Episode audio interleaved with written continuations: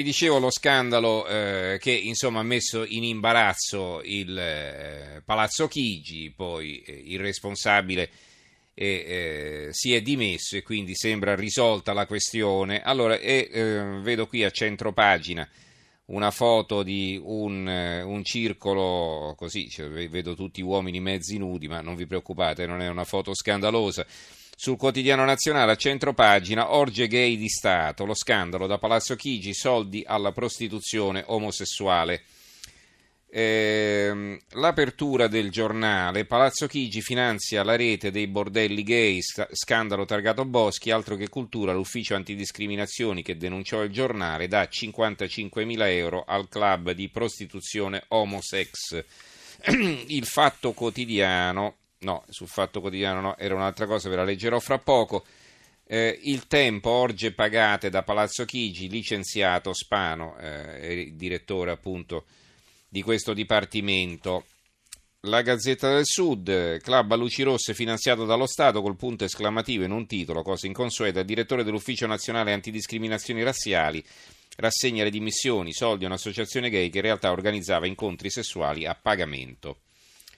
Va bene, abbiamo archiviato anche questa notizia. Eh, intanto ho la prima pagina della stampa che oltre al titolo PD si inclina al fronte degli avversari di Renzi, ma i fuoriusciti preparano già la battaglia in Parlamento su tasse e lavoro. Emiliano in bilico potrebbe restare a sfidare il leader dall'interno. Il segretario oggi non sarà la direzione del partito. Ci sono due anzi un'intervista a Rosi Bindi, Matteo lavori per ricucire, tocca a lui il primo passo, dica che la legislatura arriverà al 2018, il partito muore se ci dividiamo. Quindi, ehm, meno dal discorso di Rosi Bindi, sembra che appunto, essendoci un se, il partito ancora non sia diviso, in effetti ancora non è successo. Comunque, eh, gli effetti, Toscana, prima vittima della rottura, i renziani della regione sfidano il governatore, da Rossi un gesto davvero incomprensibile. Perché? Perché Rossi è uno di quelli che se ne va, ma il PD eh, in Toscana sapete bene che insomma è una roccaforte di Renzi, no? E, e quindi che fanno? Eh, continuano a sostenere uno scissionista, eh, presidente della regione, quindi è tutto da vedere, anche questo, vedete che poi ci potrebbero essere anche dei riflessi a livello locale. Allora, le inchieste sulla Consip, vedo per esempio il Fatto Quotidiano che ci apre la Consip del Nazareno, non solo Papà Renzi e compagni, ma pure Verdini il leader di Ala spingeva per gli appalti alla società Cofelai.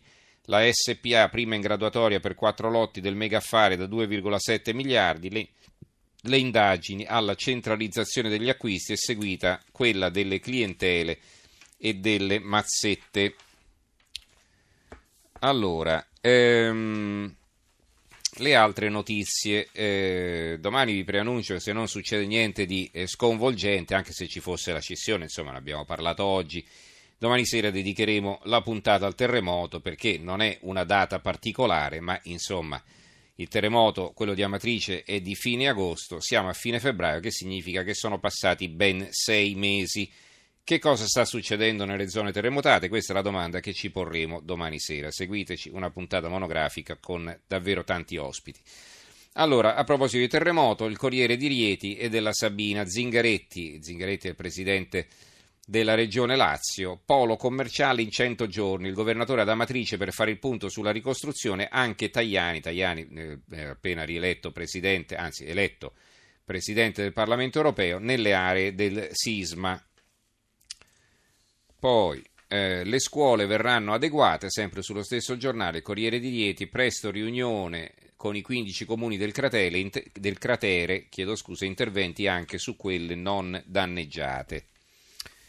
Eh, sul carnevale, eh, insomma, varie città si stanno attrezzando, si incomincia, la nuova di Venezia e di Mestre, si vede qui la folla eh, per il carnevale, il weekend di carnevale. Qual è il titolo della nuova di Venezia e di Mestre?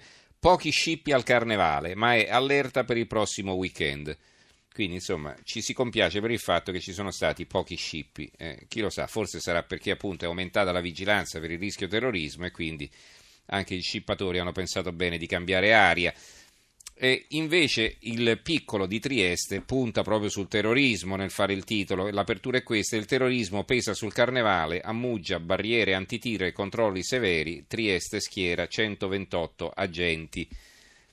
E poi c'è tutta una serie di titoli eh, in ordine sparso, come possiamo dire, perché veramente si affrontano gli argomenti più disparati. L'apertura di Repubblica, per esempio, se è così, perché abbiamo un solo titolo, è dedicata allo sciopero dei tassisti. La guerra dei tassisti, sit-in e minacce ci aprono eh, con, eh, su Repubblica. Eh, notizie, uh, uh, l'apertura del quotidiano nazionale è questa, allarme scorie nucleari, il professor Boschi al quotidiano nazionale, siti di stoccaggio pericolosi, mai realizzato il deposito unico, la scelta del luogo sempre rinviata per non confrontarsi con i cittadini, ricordate quando era stato individuato Scanzano in Basilicata, eh, la mezza rivoluzione che ci fu a livello locale, fomentata da tutti, i preti, i sindacati, tutti in fila e quindi il sito eh, che era stato individuato lì proprio perché era una zona assolutamente antisismica, non era mai successo niente lì e, e tra l'altro ha una profondità incredibile, eccetera. Insomma, questa cosa qua non è stata più costruita e quindi il problema rimane. Per quanto riguarda la politica estera, qualche titolo, intanto l'avvenire, l'apertura, la trappola Mosul, offensiva delle forze irachene contro il Daesh, il Daesh sarebbe l'ISIS, quando non li vogliamo offendere, 700.000 i civili nella parte ovest sotto attacco. Scattata la fase 2 dell'operazione sarebbero 2.000 i jihadisti a difesa della città, Mettis vola a Baghdad, gli Stati Uniti non mirano al petrolio. Va bene, quindi la notizia che si sta cercando di liberare Mosul è che ci sono 700.000 civili dentro, non che eh, si sta cercando di sconfiggere l'ISIS che loro chiamano Daesh. La stampa eh, ha questo titolo, Marine Le Pen blitz a Beirut, difendo la fede dei cristiani, Francia mossa elettorale, visita in Libano per Marine Le Pen che ha incontrato il presidente Michel Aoun e il premier Saad Hariri. Una visita ha sottolineato la candidata all'Eliseo in difesa della cristianità minacciata dall'estremismo islamista.